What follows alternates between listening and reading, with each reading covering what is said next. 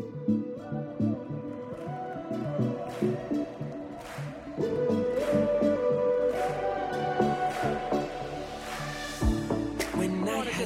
know, normally I would tell you to turn and shake somebody's hand, but I think we might uh, all have a stampede or a problem with stepping on each other. So how about just shake the hand of the person beside you in a moment, not yet, but first of all, will you also make some noise for all the hard work our worship team and our choir made to lead us in worship today?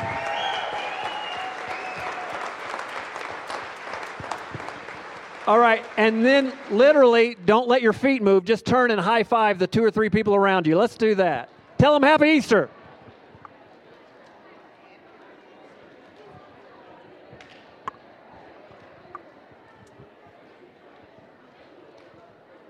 All right.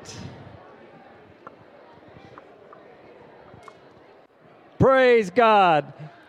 All right, as you find your seats, go ahead and be seated. Um, My name's Scott. I, I'm our lead pastor, and I normally get to share God's Word with us today, but today we have a special guest speaker, and I want to introduce him to you.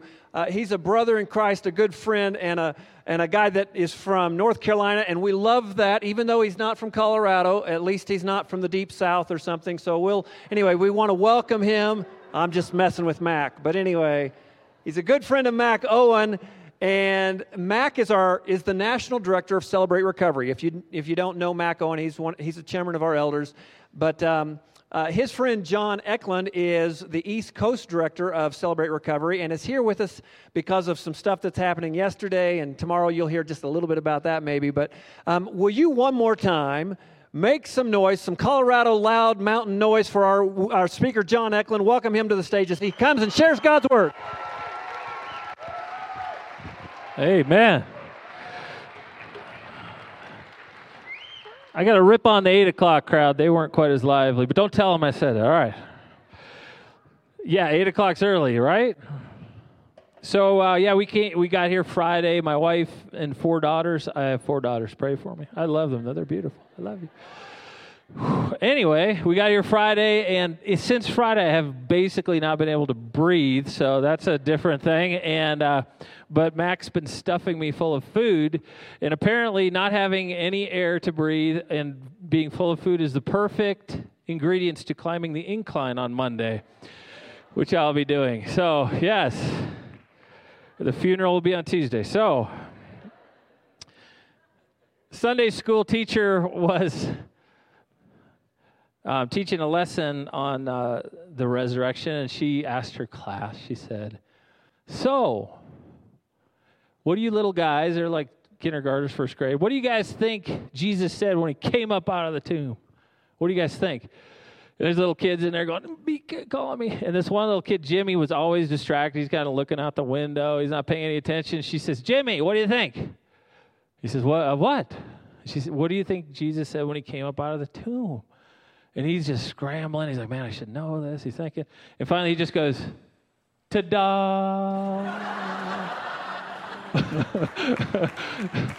This is the biggest ta-da moment in Christian history, in the world's history, amen, is Jesus raising from the dead. But first, he had to die on a cross. And I want to talk about that a little bit today. I know we're on Easter Sunday. I know this is the day that we celebrate Jesus coming out of that tomb. But today I feel like God wants me to speak on why our Savior had to suffer. Because I think it has a lot to do with how we make sense of suffering in our own life, of how he had to suffer and die. If we can wrap our heads around this, I believe it can transform the suffering that you've been through in your life, because I'm going to guarantee you, if you've lived on this earth, you've experienced pain. You've ex- experienced suffering. And so I want to I want to share a story with you about a guy by the name of uh, Dave Roever. Uh, Dave Roever, I just uh, listened to an audiobook on uh, Vietnam, just incredible, incredible. That time in history, Dave Roever enlisted in the Navy, where he became one of Vietnam's famous brown water black berets. You've heard of the Green Berets. He was a black beret, and uh, he was a, a riverboat machine gunner. And at one point eight months into his tour of duty, he had a phosphorus grenade in his hand. He got ready to throw that thing, and it blew up in his face. And I'm trying to look if there's little kids in here. It, it, the way he describes what happened to his face, his body just burned, you know, just just gruesome. He had to jump into the water. Just he was on fire, and uh, his his uh, fellow soldiers uh, got him up out of the water, got him uh, medevaced out of there, I guess. Uh, ended up in a in a hospital, I believe, in in Japan, uh, where he was in a burn unit, and uh, he was just mutilated. He was disfigured gruesomely. He was unrecognizable. And uh, through that pain and that suffering, seeing what he looked like, I mean, just his face just was unrecognizable. Through that suffering, he attempted suicide in the hospital. Just felt like he had nothing to live for. Survived that suicide attempt and got to the place where he said, if I could just see my wife, if she would just come. Um, military sent her to see him on uh, her journey. It was a long ways. He started to second guess whether or not he should actually be reunited with her, because the more that they took the bandages off, the more they tried to reconstruct him, um, he, he, his, his flesh had just melted off his body. He was just gruesome to behold. He said, man, my, my wife did not sign up for any of this. She's just endured a tour of duty, didn't know if I was going to be alive or dead. I might as well be dead. He started thinking, you know what, I don't even want her to stay married to me, because she didn't she didn't deserve this. And so he started preparing a speech about kind of like, man, I, I'm uh, telling her, like, you know what, it's okay. You know, I know I know that covenant of marriage you signed, but look, look, I'll tell you what, man, I'm going to let you off the hook. And and uh, while he's in the hospital, his bedmate, they're, you know, surrounded by burn victims, and his bedmate uh, had had his wife come and visit him.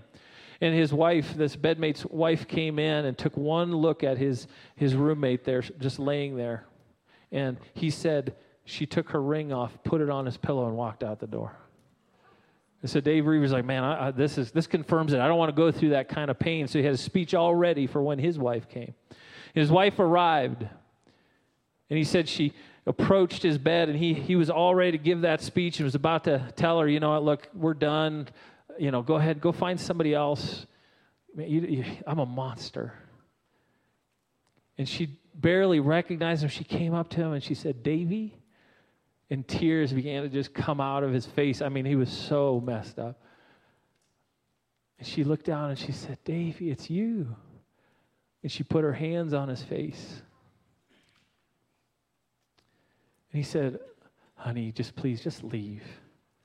You don't want anything to do with me. I mean, look at me. I'm horrifying. I'm a monster. And she just wrapped her hands around his face and kissed his tears. And she said, Dave, you were never that good looking in the first place. I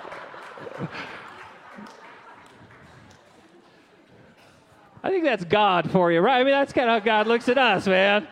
It's like, come on, guys, man. You, your works are nothing. You're a mess, but I love you. I love you, you know? You know, if you ever read anything about him, he's a he's an awesome, awesome man of God. And despite all that he went through with Vietnam, all the surgeries, I think he was in the hospital like fourteen months, he began to believe that God had a purpose for his life.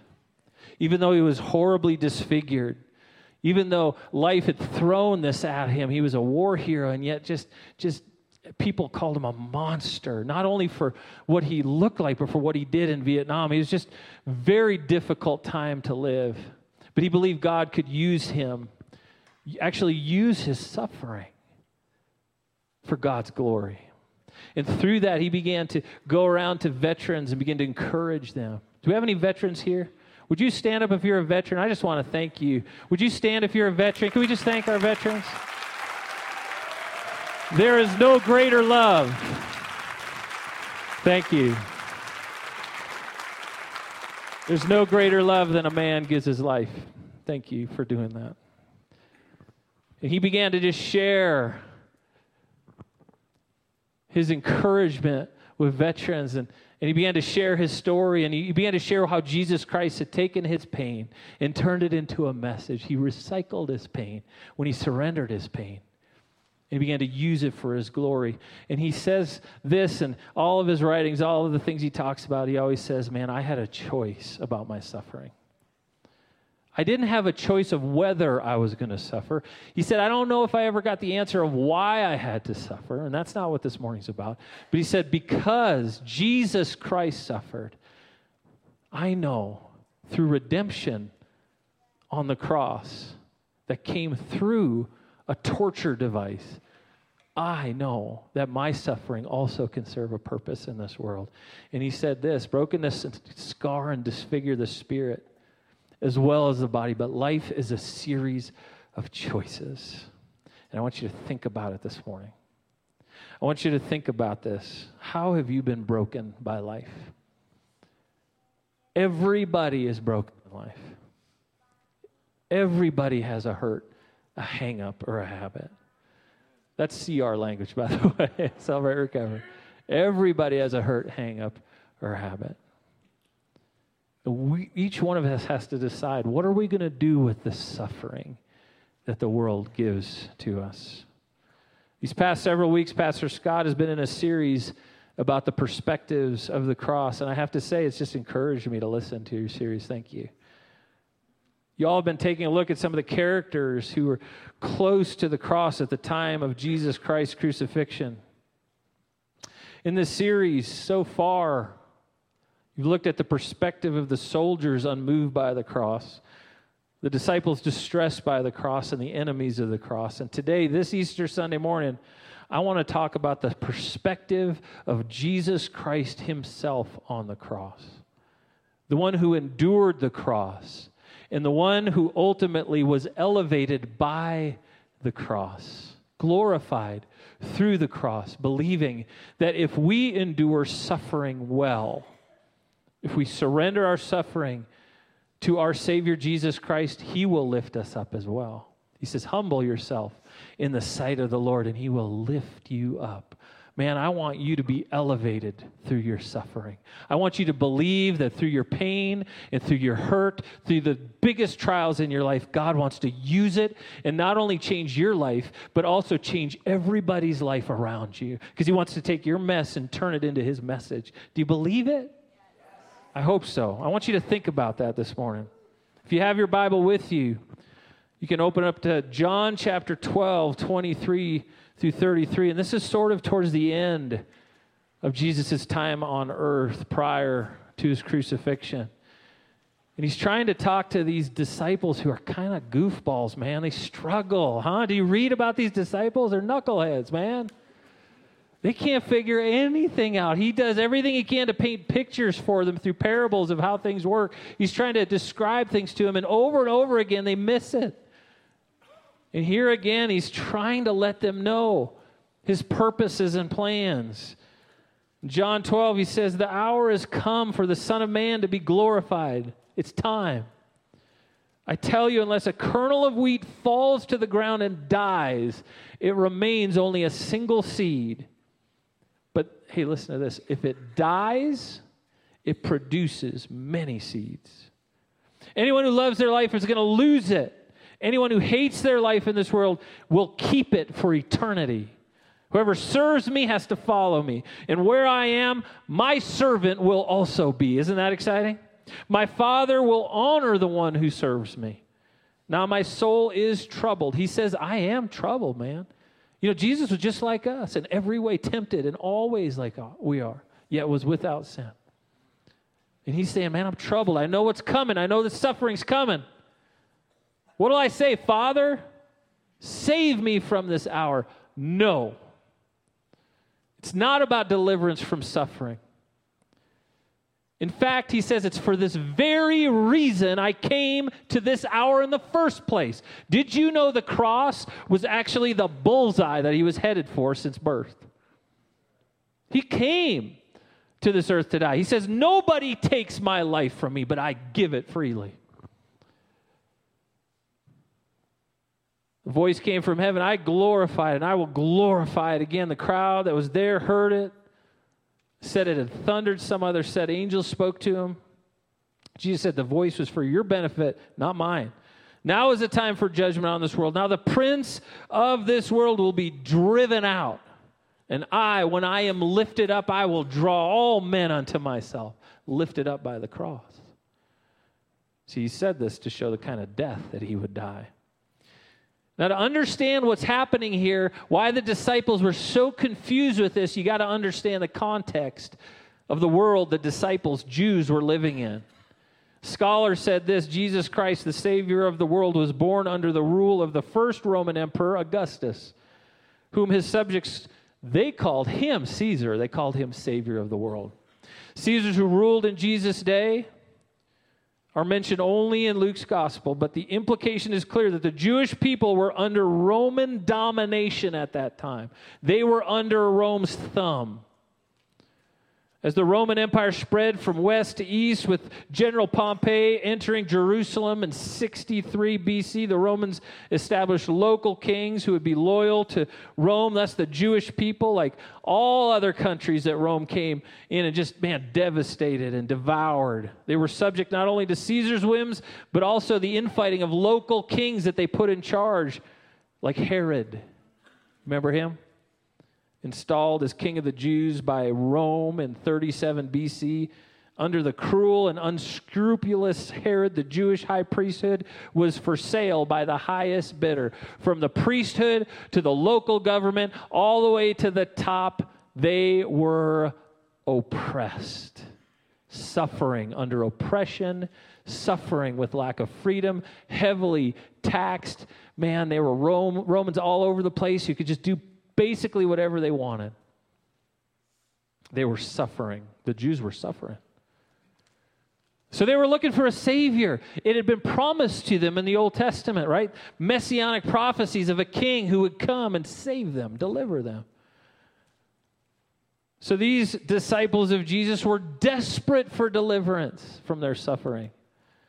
And right here in twelfth chapter of John, Jesus says, are you guys ready? It's time to go. It's time right now. Are you ready to, to be delivered? The time is now. He says, it's time. Are you ready? Are you ready? And the disciples must have been on the edge of their seat. They're like, woo, let's get him. Let's go, man. Grab your swords. Let's do this thing. Jesus had done all the things they expected, man. He was, he was healing people. He was delivering people from demons. He fed people, five thousand people with just a few scraps of food. He is doing miracle after miracle. He's driving people out of the temple violently, angrily. They're like, that's the guy. We're going to follow this guy because he is going to deliver us from our suffering. And so Jesus gets them all together, and he's like, okay, are you guys ready for this? Here we go. We're going to go get this thing. They're like, all right. And Jesus says, okay, here's how it's going to work. I'm going to be killed. Okay, are, are you with me? I'm going to be killed by the Romans, and then I'll be dead. You ready? Hands in. Let's go. On the count of three, right? I mean, seriously, how do you think they were feeling at that moment, right? They're probably like, okay. A little too much wine, Jesus. It's cool, man. Pray about that a little bit. We'll get back to you, you know. To say this revelation was deflating and anticlimactic may be the greatest understatement in history when the disciples heard this thing. The Jews had a rich history of great champions. Gideon, Joshua, David, right? David, how dare these uncircumcised Philistines dare defy the armies of the living God? Right? That's what they're used to. I've never flexed my muscle in church before, but there you go. That was my own. Yeah. Jesus said, here's how we're going to win. We're going to embrace the worst torture device of all time, and I will be dead. And by the way, I want you to take up your cross and follow me too. Sound good? If you want to follow me, you must deny yourself, take up your cross, and follow me. It's all about suffering. That's the way we win. To be fair, Jesus had been warning them about this the whole time. He'd been telling them that he has to go to Jerusalem in Matthew sixteen. This is prior to these statements that Jesus made. In Matthew sixteen, I have got to go to Jerusalem. I got to suffer many things at the hands of the elders, the leaders. I got to be killed and be raised on the third day. They knew about that, but they doubted. Because Peter said, listen, Jesus, bad idea. Okay? First time God's ever been rebuked, right? Jesus, Jesus is rebuked by Peter and says, I'll never let it happen. And Jesus says, whew, thank you, Peter. Man, I don't know what I was thinking. Is that what he says? He says, man, I about made a bad mistake. Hey, let's go get some coffee. I'm sorry, man. No, what does he say? Get behind me, Satan. I don't know if anybody ever called you Satan before, but I'm sure that kind of put Peter back on his heels. But he said, Jesus said, you don't have the things of God in mind, but the things of man.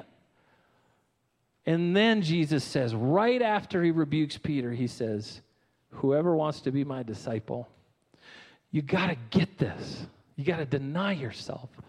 Pick up your cross, not mine. I got my own cross to bear. Nobody can take my cross, but you got to pick up your cross and follow me. See, that's the perspective we have to understand, that Jesus knows that we are going to endure crosses in life.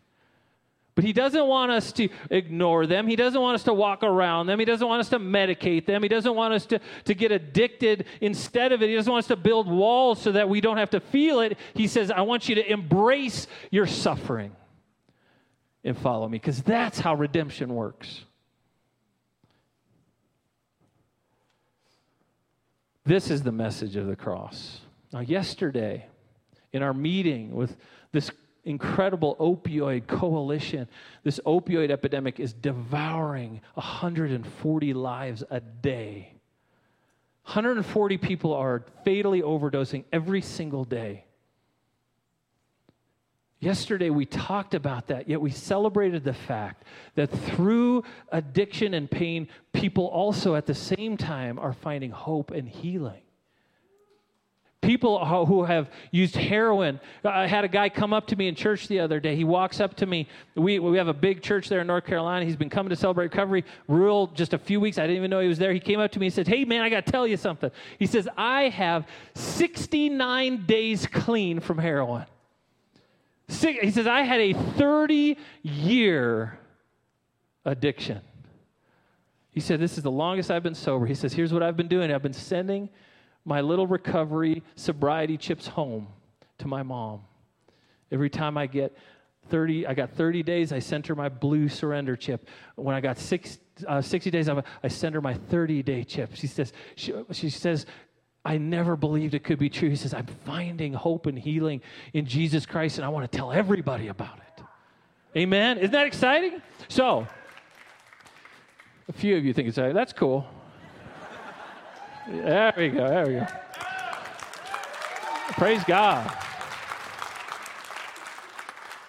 That's the blind receiving sight, man. That's people getting delivered from demons. That's just as big a miracle as an arm growing back, man. thirty years of heroin use. And now he's telling everybody about it, and I'm going to tell you what.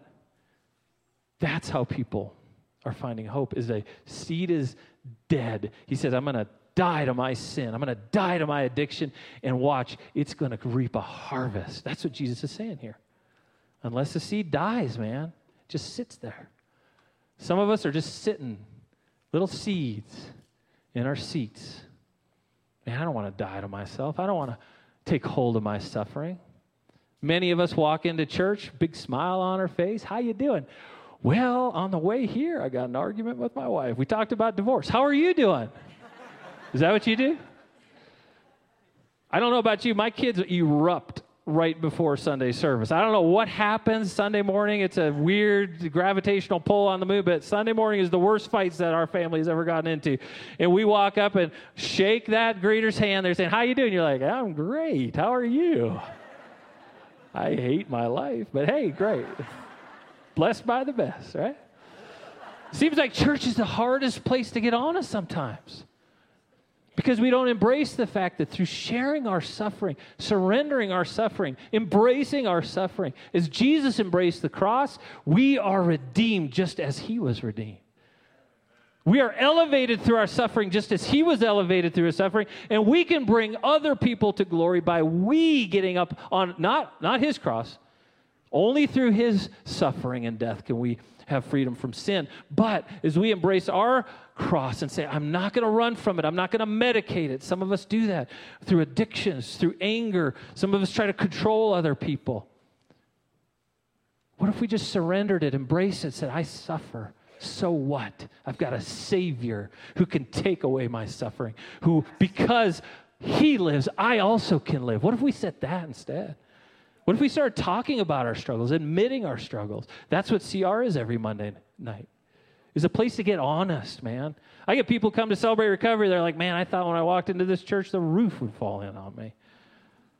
It's sad to think that that's what people sometimes think of the church. What if church, and I believe Scott's made this environment a place that that is a safe place to come in and share your hurts, hang-ups, and habits. What if we started to think that way? I love me some Ravi Zacharias. I don't know about you. You like Ravi Zacharias? He said this. He said, Jesus did not come to make bad men good. He made, he came to make dead men live. Amen? That's why he came. Do you believe that? One of the most important choices we can make is what we do with the brokenness that we all experience at some point in our life. Jesus makes his choice. He says, his soul is troubled. What should I ask? Should I ask for an escape? Should I take the easy way out and be delivered by the Father? You know, he was tempted to do that right away by the devil. Throw yourself off of this cliff right now. Angels will rescue you. Jesus said, nope, I got a different path. I'm heading to the cross. If I be lifted up, I will draw all men unto myself. John fourteen nineteen, right before his arrest and death, Jesus said, before too long, the world won't see me, but you'll see me because I live. You also will live. I love that song we sing. By your Spirit, we will rise from the ashes of defeat. The resurrected King is resurrecting me. Do you want your suffering to be resurrected? Hey, the greatest news is Jesus was in that tomb three days, but then, but then, that stone was rolled away. Jesus came up out of that tomb, and because he lives, you can live too. Would you stand with me? You know, the band come up. Man, in a room this size, people here today, maybe some new folks, maybe you've been to church your whole stinking life, but maybe today, in a room this big, big you are suffering. A lot of us, man, we've had abuse in our past. A lot of us have secret sins that we just get stuck in. A lot of us are struggling with a relationship. Somebody hurts you so bad, and you can't deal with it. You're suffering. Why would you leave here the same that you came in? Why? When the resurrected King can resurrect you in your suffering today. Why would you leave here the same as when you walked in? What would happen if Easter Sunday morning, you remembered this? Easter Sunday morning, two thousand nineteen at Impact Church, something changed. I stopped running from my suffering. I stopped building walls. I said, God, I surrender my suffering to you. I'm not going to ignore it anymore. I'm not going to pretend anymore. I'm going to give it to you. I know some of you are suffering, you're struggling, you're hurting. I want that so bad for you. Jesus brought you here so you can right now give him your suffering and say, God, redeem it for your glory. Would you just close your eyes and bow your heads?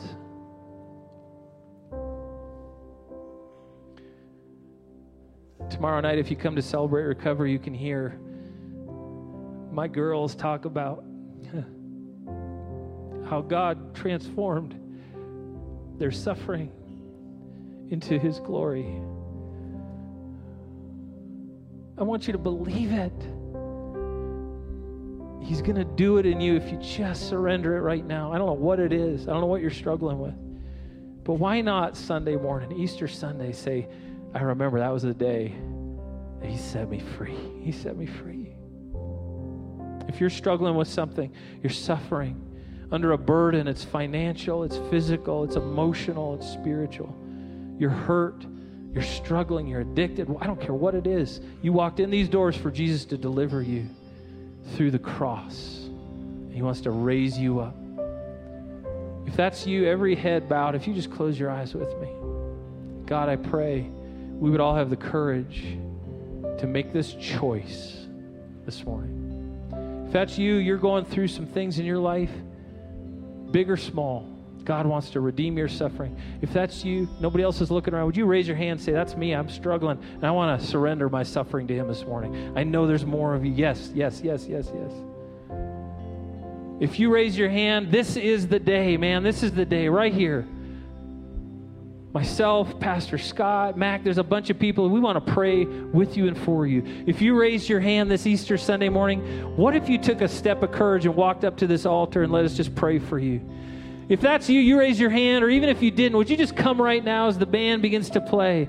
That Jesus is our living hope. Would you come if you raised your hand? I don't want you to hesitate, man. God is speaking to you about your suffering. He wants to give you deliverance this morning. Would you just come right now if you raised your hand? People are coming up the aisles right now. I want you to just come right now. If you know how to pray, I want you to pray for these folks. Just come right now. People, you are suffering, and you are not right now needing to go through that. Just come right now. I want you to come and allow yourself to be prayed for as the band plays. Just come right now. Come and let's pray together. How great the chasm that lay between